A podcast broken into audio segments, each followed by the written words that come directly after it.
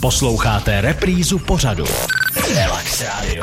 Relax Radio. Primátor města Kladna Mgr. Milan Volf je u nás v rádiu Relax, odpovídá vaše dotazy, kterých je tady spousta.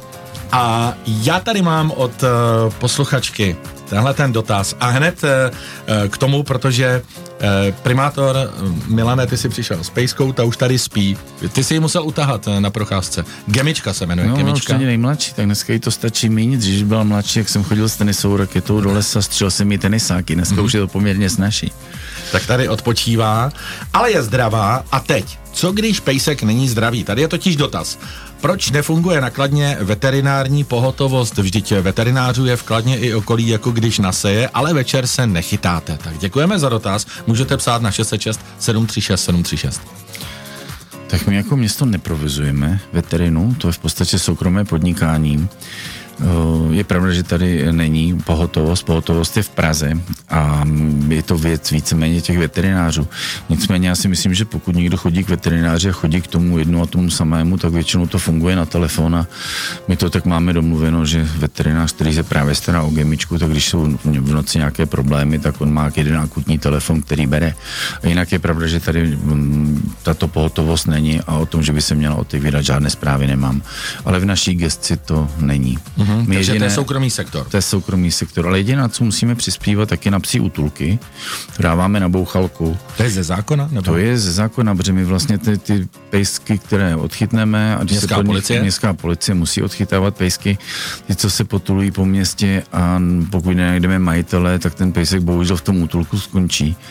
Tak tady teda musím říct, že i s kolegy jsme o tom hovořili, že kdyby byl někdo chtěl otevírat psí útulek, tak my jsme schopni tady ve městě Kladně, kde třeba na kraji měl nějakou příhodnou nemovitost nebo něco podobného, tak jsme ochotni tam na tom se nějakým způsobem spolu podílet, zafinancovat a těm pejskům to trochu zpříjemnit. A musím teda říct, že takový ten hlad potom, aby tady byl psí útulek nebo aby ty pejsci měli takové lepší zázemí, tak z té veřejnosti ho slyším velice často. Takže tady ty se ani nedivím.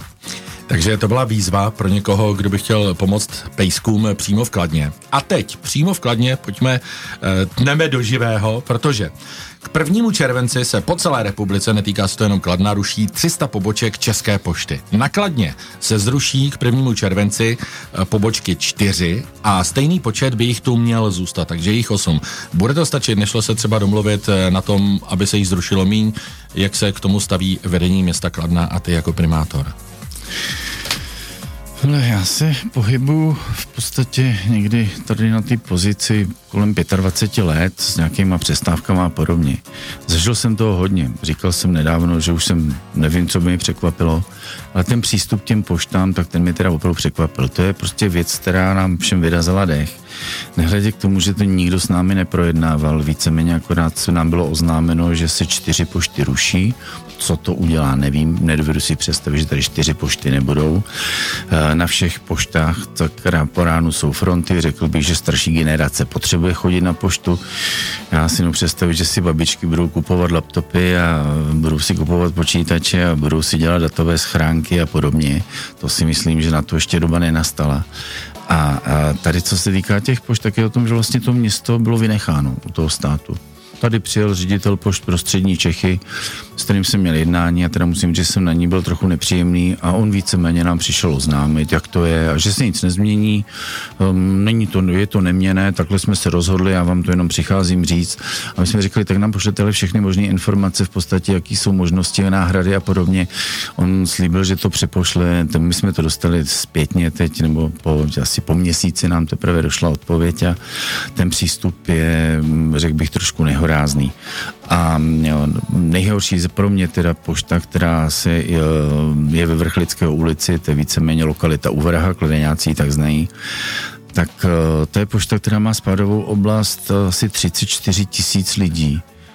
A to samozřejmě ten, kdo udělal to rozhodnutí, tak je pan ministr Rakušan. Pan ministr Rakušan byl starostou Kolína.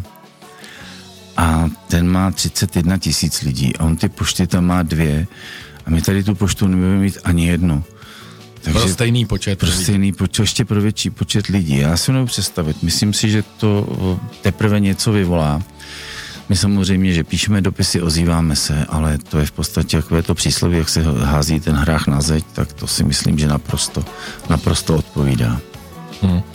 Takže s tím město nehne. A víme, které se budou rušit teda? Které 4 pobočky pošty? Které se budou rušit na Kladně? No víme, bude se rušit na Sítné, bude se rušit v Dubí, bude se rušit na náměstí Svobody